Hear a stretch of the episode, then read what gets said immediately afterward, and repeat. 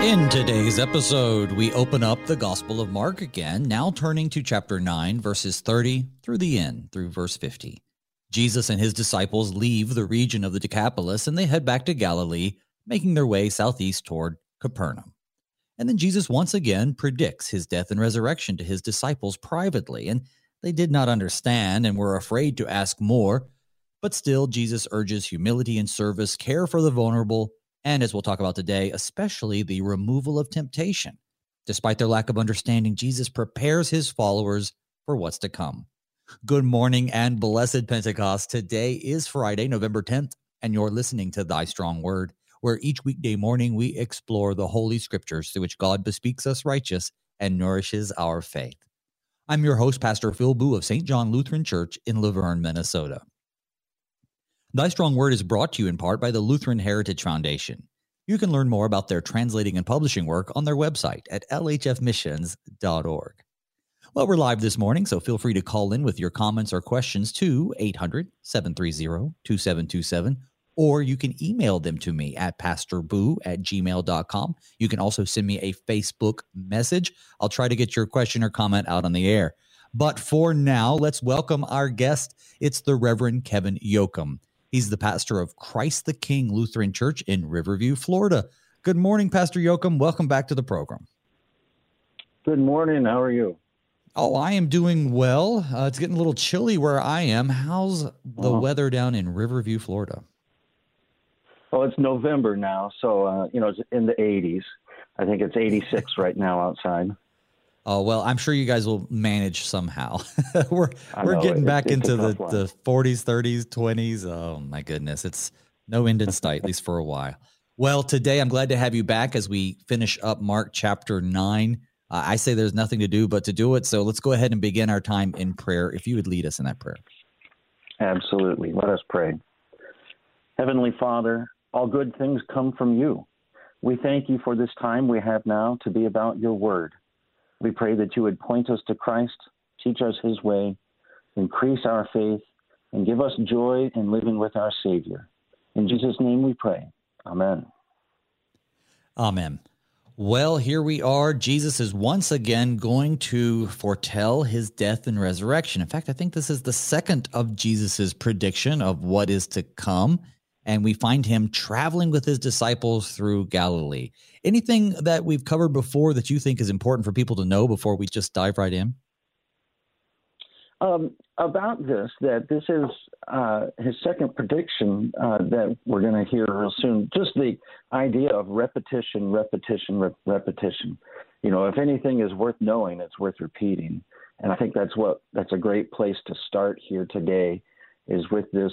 Uh, you know, he has to come to his disciples again and, and help them remember the the main point that he keeps wanting to drive home. So I think that's uh, this is a, a good verse, a good three verses to get started on here. All right. Well, let's uh, let's have them. So starting with chapter nine, verse thirty from the English Standard Version. They went on from there and passed through Galilee, and Jesus did not want anyone to know, for he was teaching his disciples, saying, "The Son of Man is going to be delivered into the hands of men, and they will kill him. And when he is killed, after three days, he will rise." But they did not understand the saying and were afraid to ask him. And that's what I talked about at the top of the show. You know, the, these disciples, they just don't get it. But what I almost think is especially egregious is there they are in the presence of the all-knowing Savior. Of course, he's in his state of humiliation too, but he's still God. They have access to God himself, and it's okay not to know, but it's really strange that they were afraid to ask. What were they afraid of? Afraid of Jesus? Afraid of the answers? Why does it say they were afraid? No, I don't know, um, but it's interesting to see, see that. Why would they be afraid? Maybe they were just afraid of looking stupid. You know, they, sometimes we say, I don't want to look like the one who has to ask th- this question. Maybe someone else will ask it. Um, but he has said this before, and maybe they're saying, why does he keep saying this? Or why do I, if I ask, maybe uh, I'll find out something I don't want to know. I don't know the answer. Or maybe it's just, I'm, I'm not worthy to ask, or I don't want to be the one who, who has to ask. Uh, so I'm not sure about that afraid word, but it does sit out there as, as being a, a different word, you might think. Um, well, you are understand. right, though.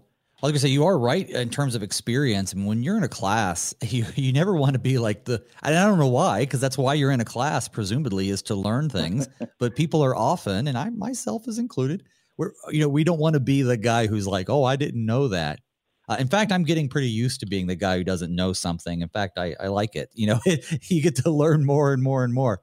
Well, here's something I want to know and see if you have some thoughts on it.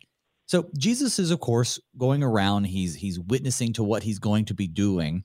But he says the Son of Man is going to be delivered into the hands of men. They will kill him. When he is killed, three days he will rise. Why doesn't Jesus just come out and say, you know, I'm going to be delivered. They're going to kill me. And when I'm killed, after three days, I'm going to rise. Why, why do you say, think he uses this third-person language? The Son of Man uh has kind of a twofold approach, I think, to it. It does, for one, identify him as I'm one of, you know, his humanity, it, as I'm one of you all. But it also has this uh, identity that bring that comes from the Old Testament, from Daniel, of being the Son of Man is the one who is the promised Messiah. Uh, you know, from there, the promise is that one like a Son of Man will be coming. And so when he uses this phrase, the Son of Man, it does kind of keep dropping a hint that he's talking about himself, but he's also hinting that this is the promised Messiah that that's everybody's been waiting for, for hundreds and hundreds of years. And so, uh, you know, when he says the Son of Man, he's kind of, yeah, doing this thing that I guess a rabbi might try to do of just have a clever way of speech, but it's more than that. It's pointing out that he's not just uh, another guy. He is actually bringing the promises of God into the world as the promised Son of Man that they've been waiting for. So it's likely he couches those terms sort of in the spirit of those who have ears to hear, let them hear, because Peter has already confessed him to be the Christ, and he's already acknowledged that, but then he still seems to keep up this this very specific language of, and it makes sense what you're saying, that he's he's using the language of Daniel in the Old Testament. Um, so it's not just that he's the Messiach or the Christos, but he's also, you know, fulfilling this prophecy of old. That makes a ton of sense. Well, the disciples, they don't get it, though. They're afraid to ask. And I think their level of not getting it is no better revealed in than in what happens next, starting with verse thirty-three. And they came to Capernaum, and when he was in the house, he asked them, that's Jesus, he says, what were you discussing on the way? But they kept silent, for they had argued with one another about who was the greatest. And he sat down, and he called the twelve, and he said to them, if anyone would be first, he must be last of all and servant of all. And he took a child, and he put him in the midst of them, and taking him in his arms, he said to them, whoever receives one such child in my name receives me, and whoever receives me receives not me, but him who sent me. All right, so pausing there at the end of thirty-seven. So yeah, Jesus, this is the second time, but way back in, um, oh my goodness, was it Mark chapter eight? Yeah, I think eight, he began to teach them that the Son of Man must suffer. So in the midst of his revelation to them again, That that the Son of Man, who's the Christ, who they've already said is him, they've already confessed that, that he's going to suffer, he's going to die, he's even going to rise again. They spend all their time not contemplating those those amazing prophetic words of Christ, but arguing about which one's the greatest. Take us take us through this. Why is this so inappropriate? And and and how does Jesus handle it? Uh, we just don't understand as humans. Uh, that suffering is, is the way of God and, and is the way he will take us into his kingdom. And that that was the way that he went as well. We just don't get it, and they don't either. When he says over and over again, I think three or four times in the Gospel of Mark, that he's going to be delivered, arrested, beaten up, killed, and, and he'll die and he'll rise again. Uh, they don't understand that he's saying it is for me, for God's purposes, uh, as prophesied, that I will suffer. And that's the good thing that will come from that. And and they're still kind of looking for the golden crown. You know, they're they're wondering who gets um, the best reviews on uh, performance evaluations. You know, and so they're trying to figure out still, in their way of thinking, they're still looking at pride. Uh, they're still looking at the corporate ladder and who's higher up on the ladder and who's ready for a promotion. And uh, so, yeah, they're just, suffering is not the way you would go. You, you, I don't want to sign up for that. I didn't know I signed up for that. You know, we might say, uh, to say, you know, when you, you take on the job of being a, a disciple of Jesus Christ, it's just going to be persecution all the way. Are you ready to go for that? And a lot of us would say, wait, wait, wait, let's, let's talk about this a little bit more. um, and so the, the idea of looking for, you know, what will essentially be a crown of thorns is just outside of their thinking. And so they kind of fall back to what they know, is to think of glory rather than suffering, and, and glory instead of a way of a cross. And so they're, well, you know, w- when it all goes down, which one of us is going to be first and which one of us is going to be best? And, uh, you know, if someone asked us at the workplace, you know, Phil, Kevin, who do you think is best around here? You know, we we would humble it out and not put maybe our, ourselves first, but we wouldn't put ourselves last either. You know, right, go out, right. I, I'm somewhere in the middle, a little a little bit north of middle. Right? I'm, I'm mid, a little top middle uh, is where I am somewhere. And we would, you know, our, our great humility would still put us in the best half of the group or whatever. Oh, for but, some reason, that reminds me of um, when I was in school, and I don't know if you experienced this too, but uh, when I was a kid in school, and the teachers would sometimes have you grade yourself. Um, and I think oh, yeah. this actually happened in college a couple times too. And I would always put an A minus, you know, that way I could be a little humble. But that's how people are, right? We think of ourselves highly. Uh, you know, we often think about this, you know, whoever's first will be last. And, you know, that really comes out uh, sort of in joking ways in our culture because, you know, we we don't think in those terms of servanthood. We don't think in those terms. And the disciples, as you've already pointed out, they're still thinking about Jesus's messiahship. Yeah, they believe he's the Messiah. They believe he's the Christ, but they still believe that he's the Christ that they have imagined that he will be, that he will come in and he will throw out the oppressive Romans. He will fulfill. He will be the new Joshua. He'll come in. He'll restore the kingdom. And yeah, and they're just, it's it's almost like someone who's playing that game where you imagine, you know, if I won the lottery, if I won one hundred million dollars or a billion dollars, what would I do with that money? And you spend some time and you you think of all these things that you would do. And that's what they're thinking, I think. They're thinking, okay, we won the lottery. We're the inner circle of the Christ. Uh, how lucky are we? And when he sets up this kingdom, by gosh, I know I'm going to be his first lieutenant, or I'm going to be the, the vice Christ, vice chaplain, or vice uh, uh, Messiah. I, you know, I, I'm being a little facetious, but but really so are they. They're sitting there imagining all this power and authority that they're going to have. And I wish I could say that Jesus settles that whole argument with this, but we won't get to it today. But we know from chapter ten, verse thirty-five, James and John, the sons of Zebedee, and and and, and the mama are coming up and they're wanting Jesus to make one of them, you know, at the right hand and one at the left. So it, this doesn't solve the issue. But Jesus attempts to teach them, to guide them, to form them by dragging into their midst a child. What is what is he actually communicating when he takes a little boy and takes him up in his arms and points to him and says, this is what it's about? Yeah, uh, if you were that child and you got dragged into uh, a crowd of thirteen men uh, or, or more, and they're having this big discussion about Uh, who's the best? And all of a sudden, you know, Jesus grabs you and uh, pulls you in and puts his arms around you. You're going to say, I don't belong here. I'm with all the big men. I'm with the big sure. people, and I'm just a little kid. And it's just little me. And yet Jesus says, uh, if you receive this child as if he were Jesus or sent from Jesus, you are receiving Jesus. You know, and so he's saying, look, even for the little ones, and look for the little ones and say, uh, Jesus is there. And, you know, so to receive a child in, in my name is, I, I kind of look at the text and I go back and forth. Is it to treat the child like Jesus? And yes. And is it to receive the child as if you represent Jesus to the child? Yes, because every Christian really is representing the Lord to everyone they meet. Um, but here, you know, he says, if you receive this child in my name, you're receiving me. Uh, so even the smallest are not neglected by Jesus.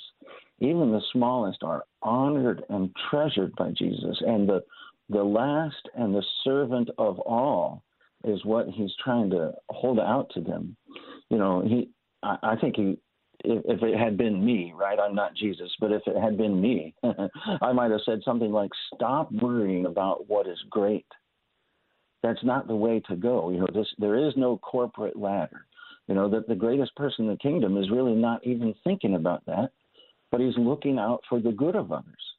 The greatest person in the kingdom has no thought for himself so much as he is humble and serving and looking to say, how can, you know, this person in front of me be be served? How can God help them maybe through something I can do? You know, how can I be a servant? And he keeps coming back to that serving word. And they, again, they just, they don't get that as much as they get the idea that Jesus is going to uh, die as a way of service to everyone and rise again. In our world and culture today, children are viewed as, you know, a precious commodity, uh, you know, young people to be protected and, and formed. They didn't necessarily have that same reputation during these times. I mean, certainly people love their children, don't get me wrong, but children were often uh, a a burden, um, as they continue to be in some ways. Children were uh, troublesome. Children had no business being in a conversation full of a rabbi and his disciples. Children were to be seen and not heard, and all kinds of other things. So there's even sort of a scandalous part there where you take a someone who's seen as lesser than, they haven't really proven themselves, they haven't grown up, they're still very much a, a moocher off mom and dad. You take that and you say, this is what it looks like to be great, and he demonstrates by receiving, I guess, you know, someone who isn't valued by society. And and really, it's also a reflection of themselves, because here they are arguing who's greatest, but greatest among whom? Greatest among poor, miserable sinners? It, it doesn't take, you know, it, this this is your lot. You know, Jesus is the one who's coming, and he's lifting you up because you're the one who is um, undeserving. I, at least that's how I see it. Do you also see mm-hmm. that kind of connotation, or maybe something else? No, I think you're. Uh, we're in agreement here. Uh, you know, this is going to come to the fore for them uh, uh, on the night of Passover, where they can't decide who should be washing each other's feet, and, and they can't decide who's the lowest servant. And, and Jesus, you know, takes off his own shirt and says, "I'll be the lowest servant, and you need to learn from me what it means to serve each other." And you know, he he makes it very explicit in, in that foot washing. It's almost like the last time he, he'll make that clear, that uh, the life of a disciple will be to assume the lowest position, uh, because there's no reason we need to hold ourselves higher than anybody else in the kingdom of God. Jesus came and, you know, in his teaching and preaching, he he proclaimed love and compassion, forgiveness and service. He healed the sick.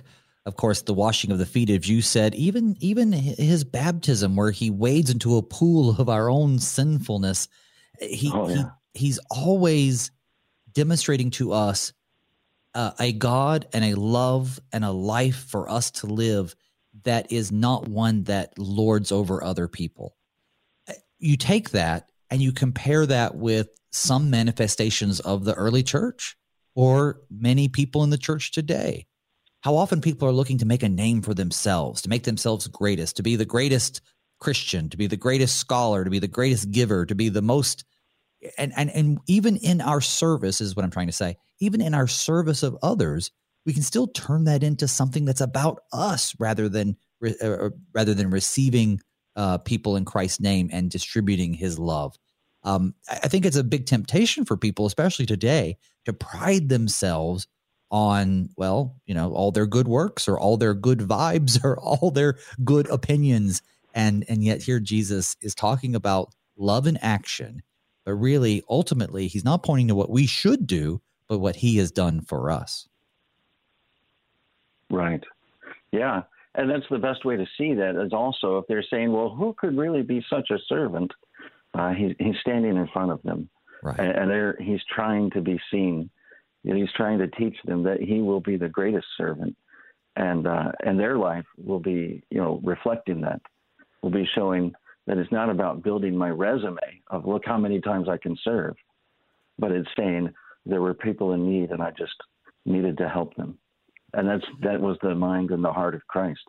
There were people in need, the whole, all of humanity, and he came to help. Well, let's see how that relates to the next section, because we're going to tiptoe into it. We don't have uh, a lot of time before the break, but we're going to get it read anyway. So Mark chapter nine, verse thirty-eight. John said to him, "Teacher, we saw someone casting out demons in your name, and we tried to stop him because he was not following us." But Jesus said, "Do not stop him, for no one who does a mighty work in my name will be able soon afterward to speak evil of me. For the one who is not against us is for us. For truly I say to you, whoever gives you a cup of water to drink because you belong to Christ will by no means lose his reward." So stopping there at the end of forty-one. So, so John tattles to Rabbi Jesus and says, "Hey, we saw someone casting out demons in your name." You know, I guess Jesus's apostles apparently think they're the only ones who are authorized agents of Jesus. They're the ones who have the franchise. These other people shouldn't be going out there doing this. Uh, Jesus says, don't stop him. Why? Well, it's funny that their their desire for greatness, I think, is still carrying on in verse thirty-eight. Uh, they we we tried to stop him because he wasn't following us. And that word is, you know, I would think it should be he wasn't following you, Jesus. Uh, but they say he wasn't following us. But Jesus says, don't stop him. Right. Like he said, you know, there's nothing wrong with this. He is doing this mighty work in my name. He says, you know, no one who does a mighty work in my name will soon be able to speak evil of me. This, this gentleman who's able to cast out demons in the name of Jesus Christ is doing a good thing, a service to people who are tormented by, by demons. And uh, it is in the name of Christ. There's no reason they have to stop him except for it's kind of a, uh, you know, I hate to say kind of a fraternity mentality or something, you know, that you're not in the right group. You know, you're maybe, uh, you know, still uh, a believer and still wanting to cast out demons. But I thought that was our trick. And I thought that's what we do. And so they have to realize that anyone who's trying to serve Christ is offering a faithful service. And anyone who is serving others in the name of Jesus, uh, you know, let that stand. Don't don't uh, kind of come in and, and say, well, wait a minute, you're, you you don't have the right, uh, you know, color flag or something like that. Uh, but to say, oh, you're you're proclaiming Jesus and, and doing good things for the kingdom of God and for the help of others in the name of Jesus Christ, uh, you know, they need to realize that uh, it's it's not just kind of a uh, you you're not you're not authorized. Uh, he's he's serving out of love for a Savior, and he's serving out of love uh, for those that are in need. And, and Jesus says, let it, let that be. That's a good thing. I completely agree with you that their uh, their arrogance, their their their seeking after greatness shows up here, especially, and I actually hadn't thought about it, but when they say, uh, you know, he was not following us, I, I assumed reading this, they just meant them and Jesus. But, you know, thinking about it a little more carefully, yeah, I think it would have been more appropriate for them to say you, because, you know, that's who who's to be followed. With that said, though, I think we can also put a little better construction on it. Perhaps the disciples were Uh, let's say they were concerned about orthodoxy and proper authority. Yeah. You know, th- you know, the disciples, particularly John, they express this unease because, well, they're not one of us. So maybe they're out there misusing your name. Maybe they're out there teaching false doctrine. Um, we have that same concern today. You know, in our world, how many different flavors or tribes of Christians are there? And and so often our unity, even the unity that we share, that is our salvation in Christ, is marred by us arguing with one another. Now, I'm the last person you'll ever hear that will say that doctrine is not important. It is. But is Jesus teaching us something about uh, maybe, um, how do we say, isolating ourselves from other other believers? Is the, can this be applied to that in any way, or is that too far? I think you're right. And, and I was, I'm glad you, you know, kind of redirected me a little bit on this. Um, I think you're right that he is, Jesus is saying, no, that this person is a believer. And, and uh, you know, they might have been trying to protect uh, Jesus' uh, message that goes out into the world. They might have been thinking that they were, you know, trying to serve Jesus by doing this. Um, and he's really opening it up to say, someone who speaks in my name uh, and is a believer, it should be treated as such. And, and kind of the, I mean, it's kind of a popular word today is tribalism. You know, that some of the, within the umbrella of Christianity, uh, certainly there are differences over doctrine and over the teachings of the Word of God that we need to be discerning about. But we also need to kind of recognize that that's a fellow believer, that that person who stands under the umbrella of Jesus Christ and his his Word of God and the, the gospel message is my fellow believer. Uh, I like to try to remind people, uh, we are brothers and sisters in Christ, and we're going to spend forever in eternity with each other. So, you know, this life here is where that starts. Uh, yeah, we might as well start getting along in the areas where we can. Now, see, I definitely agree with the the idea that we should not publicly join together with people who are, you know, preaching a false doctrine, even if they're doing it earnestly. But at the same time, there are so many ways in which we can work together, and we should. But let's think about those things as we take our break. Folks, don't go anywhere. When we come back, Pastor Yoakum and I will keep on going through Mark chapter nine. See you on the other side.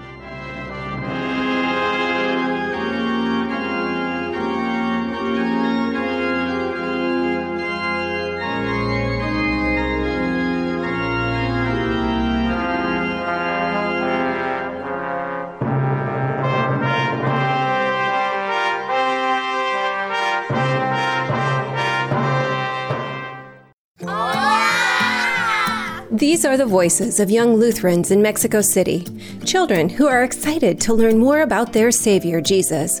But they need our help because good Lutheran books for kids in the Spanish language are in short supply in Mexico. To learn how you can help tell Spanish-speaking kids everywhere about Jesus in a language they can understand, go to the Lutheran Heritage Foundation website at lhfmissions.org forward slash Juan 316.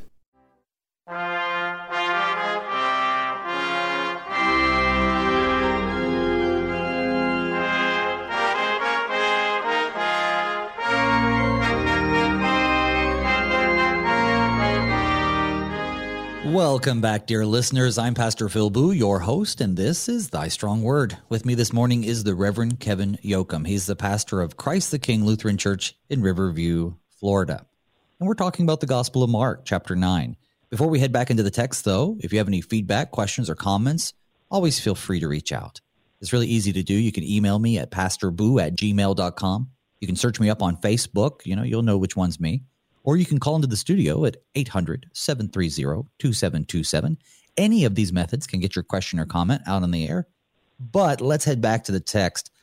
Pastor, before the break, we were just getting into, you know, both the disciples, obviously, in their arrogance, thinking that, you know, they had the corner market on Jesus, while at the same time, perhaps they had some good motivations for wanting to protect Jesus. But either way, he corrects them. He says, do not stop him, for no one who does a mighty work in my name will soon afterward be able to speak evil of me. This recalls Philippians chapter one. Uh, Paul writes, some indeed preach Christ from envy and rivalry, but others from goodwill. The latter do it out of love, knowing that I am put here for the defense of the gospel.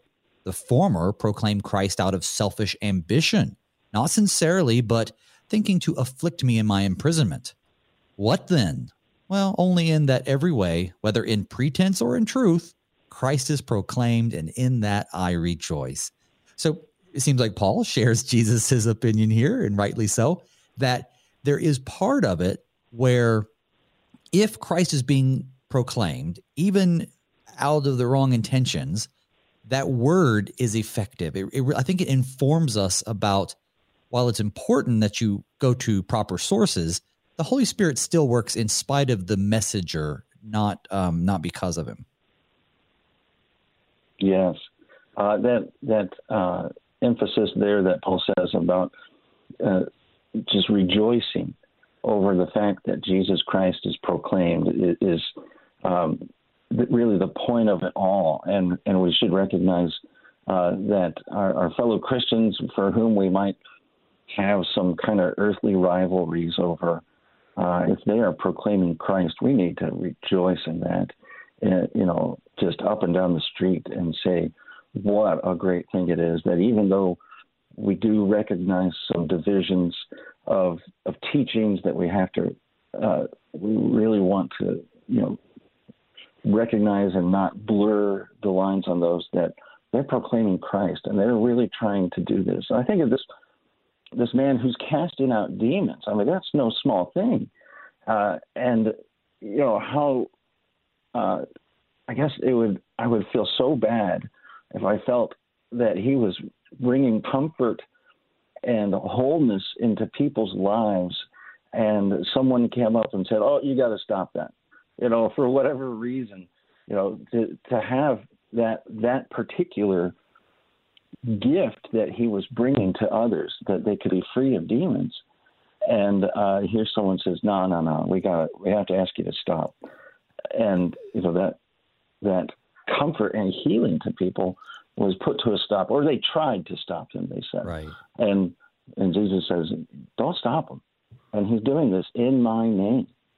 Uh, this is a good thing that's happening. Well, not to mention that's exactly what the Pharisees did to Jesus all the time. And and here we are, not even a generation into Christians because Christ hasn't even died and rose again yet, and they're already, you know, being tribalistic, I should I should say.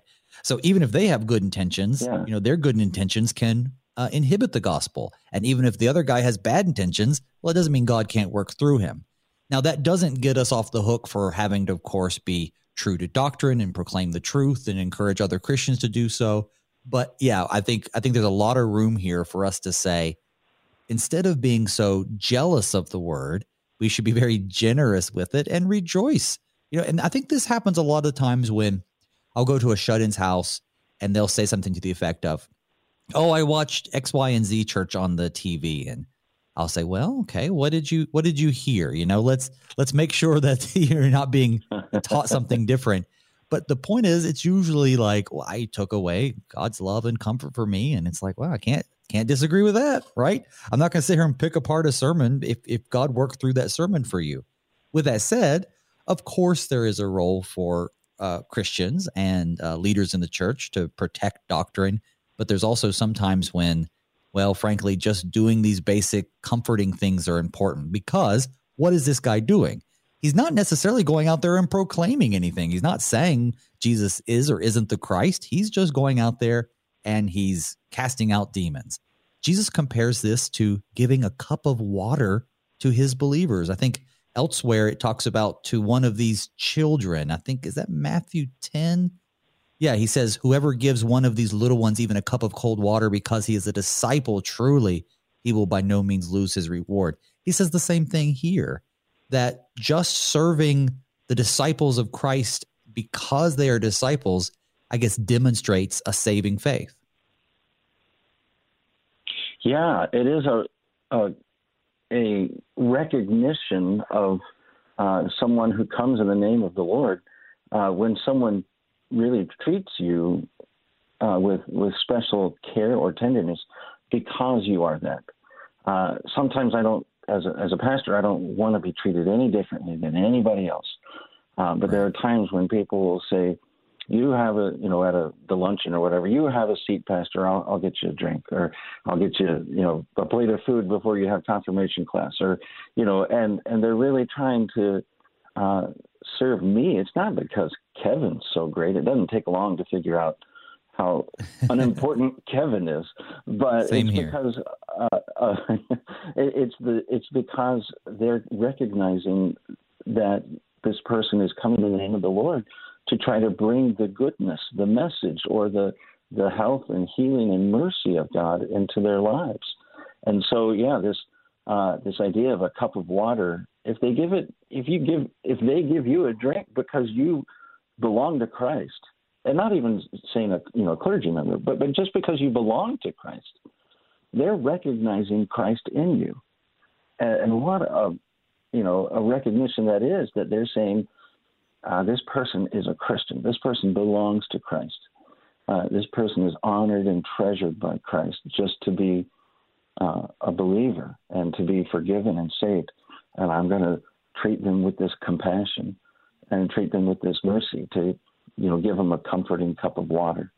Mm. Um, you know, water may be uh, less important or less recognized today, but that a cup of water was a cup of life. Life-saving, um, yeah. Yeah. And spiritually, too, as Jesus connects water and baptism. So, I mean, it's it's really this sort of double whammy that, you know, the best way that we can also um, serve others in the name of Christ is to bring children to faith. And and he he illustrates this a little bit because that little boy, folks at home, that was there earlier, he's actually still there in the midst of all of them. At least we think he is, or I think he is, because of what happens next. Let's start with verse forty-two. Mm-hmm. Jesus continues, "Whoever causes one of these little ones who believe in me to sin, it would be better for him if a great millstone were hung around his neck and he were thrown into the sea. And if your hand causes you to sin, cut it off. It is better for you to enter life crippled than with two hands to go to hell, to the unquenchable fire. And if your foot causes you to sin, cut it off. It's better for you to enter life lame than with two feet to be thrown into hell. And if your eye causes you to sin, tear it out. It's better for you to enter the kingdom of God with one eye than with two eyes to be thrown into hell, where their worm does not die and the fire is not quenched. For everyone will be salted with fire. Salt is good, but if the salt has lost its saltiness, how will you make it salty again? Have salt in yourselves and be at peace with one another." That's the end of our text, the end of the chapter. So Jesus, in this section, which the editors call temptations to sin, he begins, though, with something that I think is more scandalizing to some, even Christians, and that is he's saying of this little infant boy, and when I say infant, I mean he's probably, you know, in the in the in the toddler years, "Whoever causes one of these little ones who believe in me to sin, it'd be it, it's really bad for him." Well, I was when I grew up, I was taught that uh, little ones can't believe, they can't make a decision for Christ, so they can't be a part of Christ's kingdom. Well, what's the deal there? Well, I think we need to be corrected here. Uh, Jesus is really opening our eyes uh, to what is the nature of faith, and uh, where we might say, "Ah, they don't have an intellect. They." They they can't put the words together. Uh, they don't know the the facts or, or know the the stories yet." But here he's uh, is one other time, yeah, where he says one of these little ones. The the Greek word is micro, uh, the mikros. So one of these micro children uh, can believe in Jesus Christ and can also be uh, capable of sin. But the yeah the first part is something to stop and. And really uh, open our eyes over that they these are believers, and if we hold off what it is to be to have faith or to be believing or to have some uh, age of accountability or whatever the, the going term is today, um, really uh, hinders the idea of what it is uh, to have faith and what it is, you know, where the, the children are in the in the kingdom of God. It, well, and just the example of, um, go ahead. Well, I was going to say, just trying to get into the thought pattern of Jesus here. He's saying this right after they both cl- tried to claim greatness or argue over who was greater. And then after John is tattletelling on someone who isn't part of their group, preaching in the name of Christ. So it seems like Jesus is saying, you were concerned about stopping someone who's out there proclaiming my name, but maybe you're not as concerned about leading into temptation others. Like you need to be, you need to be more concerned about yourself, about those who are causing others to sin, than you should be about someone who is out there proclaiming my name. I think that still speaks to us about what we were talking about earlier a little bit. You know, it'd be better for him if a great millstone were hung around his neck and he were thrown into the sea. Um, not only is that a gruesome death, but even the sea itself so emblematic and symbolic of chaos and disorder, basically the opposite of God. It'd be better for you to be far from God. Not that you are far from God in the sea, just ask Jonah, but it would be better for you to be far than it than it would be to even receive the wrath that you deserve because of that.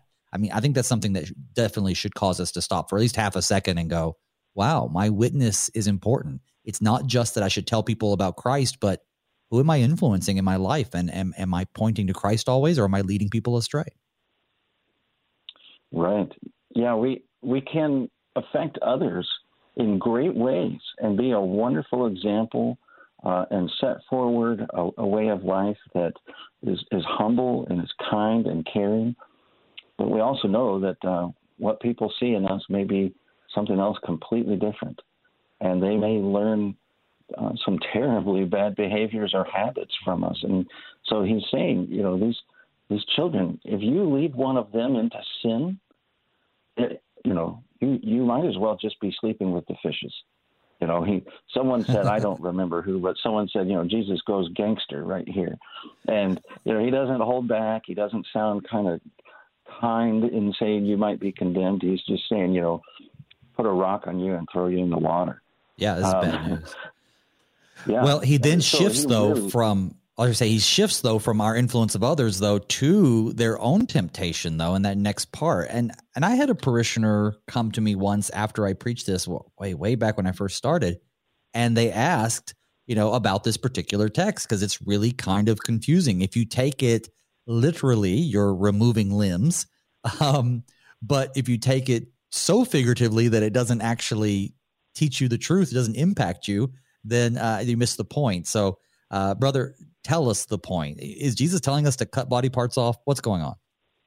Yes, he is. No, I'm kidding. Um, okay, there we go. Answer solved.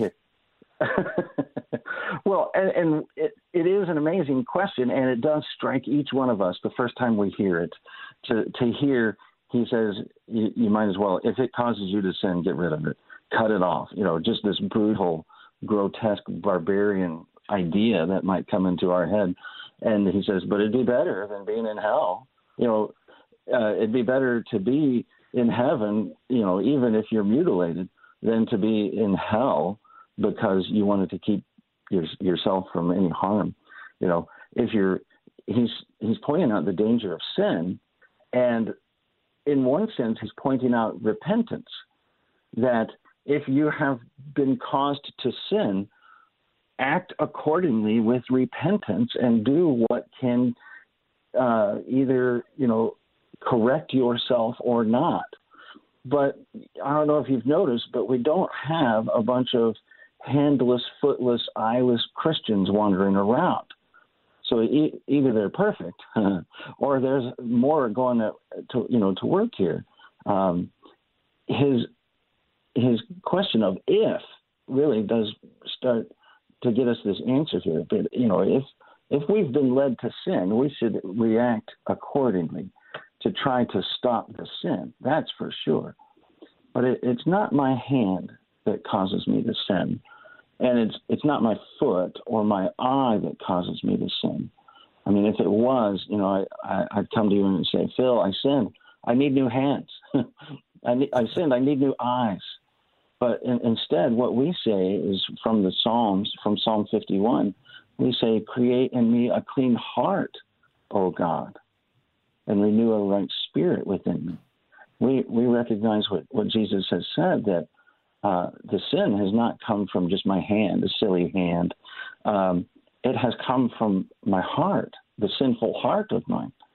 Uh, you know, Jesus says in Mark seven, uh, out of the heart of man come these evil thoughts, sexual immorality, theft, murder, adultery, coveting, wickedness, deceit, sensuality, envy, slander, foolishness, and pride. They come from within and they defile a person. So if I am worried about my own temptations that I have to sin, and if I am concerned about the fact that I have sinned and what can be done, uh, to just look at the hand and the eye is just looking on the surface.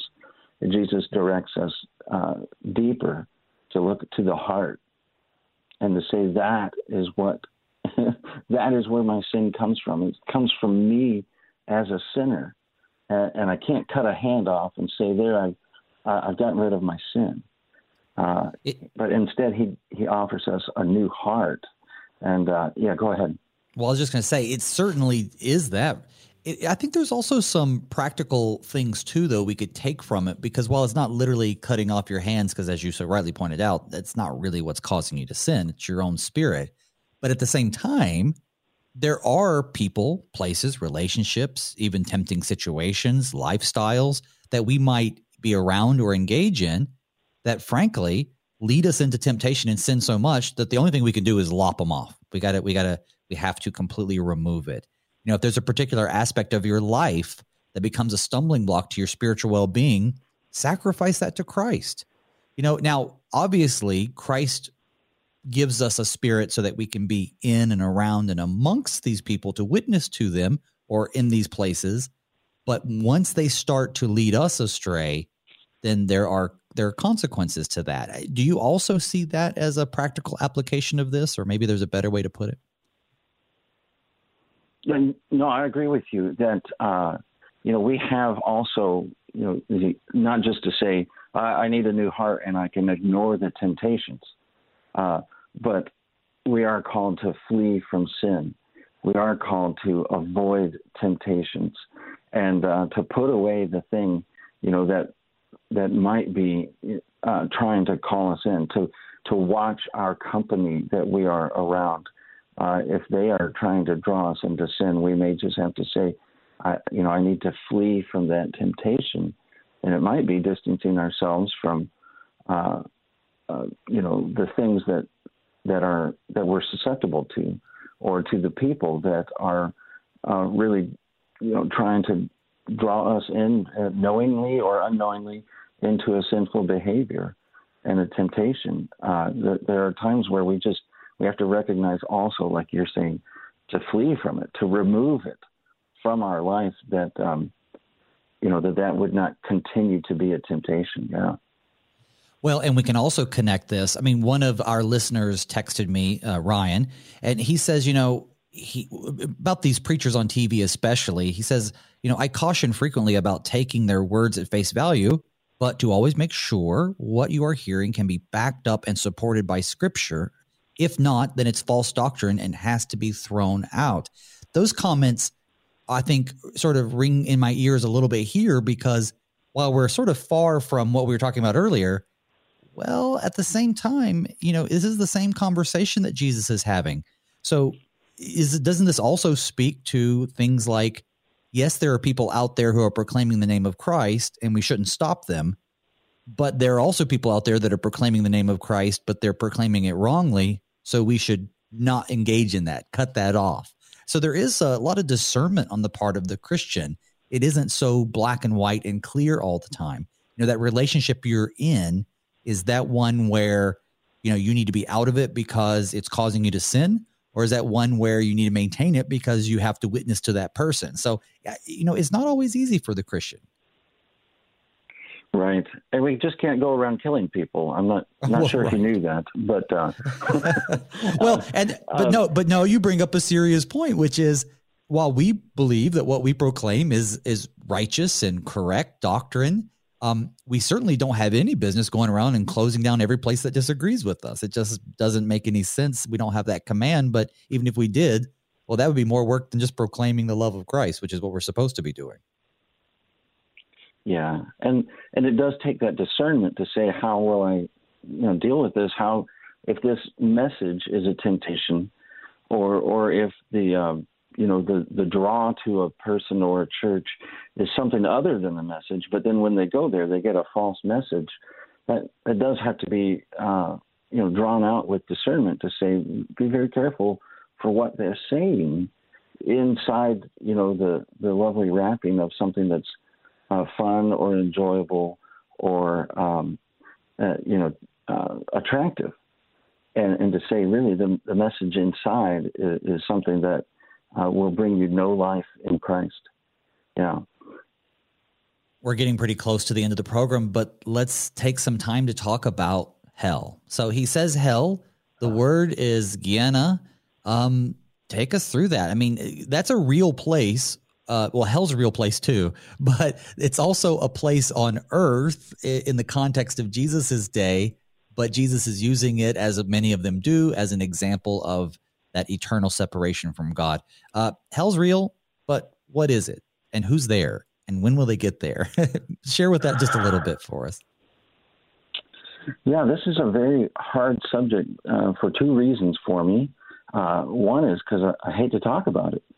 And, and it is a, you know, the reality of it is um, just so stark and, and and yet unavoidable. And the other reason is because uh, going into all the, you know, all the terminology for the different words the Bible might have for hell, and we in English will just go, it's the place, you know, the one word uh, that we have for it, it, it becomes a little confusing. But there is no denying that, uh, that that God in his word has made clear that there is a place uh, where the devil and his, his demons, the evil angels, have been sent and will be sent for punishment. And that that also is the place uh, where those who are without faith in Christ will go. You know, we we try to look at uh, people's works and say, well, they did a, a great big sin, they must be going to hell. Uh, but but I I just did a you know a little white lie, so I'm obviously not going to hell. It's just going to wash off, um, wash off. Uh, but really, what what is uh, the thing is that. Uh, you know, who goes to hell? Sinners. And who goes to heaven? Sinners. Well, sinners, so right. What's the distinction? You know, what's the distinction is who goes to hell? Those who do not believe and have rejected Jesus Christ. Right. And and who goes to heaven? Uh, sinners, but those who have understood that Jesus Christ is their Savior and have uh, not uh, cast him, you know, by by unbelief or uh, whatever uh, out of out of their lives. So, you know, it's, it's actually not our sins that take us to hell, but it's our uh, rejection of the one who would bring forgiveness and salvation. Um, Jesus so, quotes uh, Jesus quotes uh, Isaiah when he's talking about those who will be thrown in hell. Isaiah says, "And they shall go out and look on the dead bodies of the men who have rebelled against me." And then here's where Jesus starts yeah. quoting, "For their worm shall not die, and their fire shall not be quenched." So, when Isaiah speaks of that, he's speaking of it in the context of a rebellion against God, and Jesus quotes it. So those who are going to hell are those who have, in their unbelief, rebelled against God. And God sees that as a rebellion. And, of course, original sin stems from rebellion. Um, for everyone will be salted with fire, which is uh, not part of the original quote. But then he uses that to to jump onto the idea that salt is good, but if salt has lost its saltiness, how will it be salty again? And then he says, have salt in yourselves. In the last couple of minutes of the show, what is Jesus talking about, brother? Uh, um, you, you know, this idea of salt is good, um, but it has to have an effect. If, if salt is no longer salty, which is just kind of a strange play on words, it's, it's not doing what it is supposed to do. You know, salt is good, but it's still supposed to sting when it's applied to a wound. Salt is good, but it's still pres- supposed to preserve certain foods and things like that. And if salt can't do that, it's lost its purpose. It's lost its nature. Um, and so he says, have salt in yourselves. You know, be salty yourselves. Uh, and, and in such a way as to, you know, have an effect in the world. You know, do what you have been made to do. Be If you are salt, be salty. Don't don't lose that. And, and I've always thought that that, you know, has that uh, meaning there. But I just learned something as I was preparing for this that goes even deeper. Um, in Leviticus chapter two, all of the offerings that were given to God were to be salted. And that was a new uh, learning for me to see that uh, an offering to God was Uh, it was pleasing to God for it to have salt with it, you know, for whatever, however God has designed the sacrificial system. But the point is that an offering to God has this idea of saltiness. And so he brings that forward to say, you be salty. You be uh, someone who is pleasing to God, and, and you be someone who makes someone else, affects them so that they are pleasing to God. You be an offering to God. And and so I think that the second half of the sentence also is, is along with that. You know, have salt in yourselves. And maybe they're thinking they can remember that, you know, salt is part of the offerings to God. And be at peace with one another. Uh, you know, all this whole part that we've had today really has shown contention with one another. Who's best? Who do we treat like they're in the crowd? Who do we uh, try to shoulder out of the crowd? Do we regard the highest or the lowest? Uh, who are we t- supposed to do this? And yet he calls us to uh, be salty, have salt in yourselves, and remember uh, to be, you know, I think of this as, you know, you are an offering to God, and be at peace with one another. Uh, so that Leviticus two verse, really, I'm I'm still learning it, um, but to see that in the salt, uh, the salt, the offerings to God were were salted, uh, surely has something to, to do in whenever Jesus says, uh, don't lose your saltiness. I, I think that is true, too, and I'm going to look into it deeper off the air. So we are at the end of the program, though, so I'd like to thank my guest this morning, the Reverend Kevin Yoakum. He's the pastor of Christ the King Lutheran Church in Riverview, Florida, and I guess he's telling us to stay salty. Thank you, Pastor, for being on the show. You're welcome. It was a pleasure. Folks, come Monday, join me and Pastor Doug Gribbenau as we move into Chapter ten. We're going to talk about marriage, money, minors. We're going to talk about all those things and a lot more. So until then, may God's peace and blessings be with you all as we pray, Father, keep us in Thy strong word.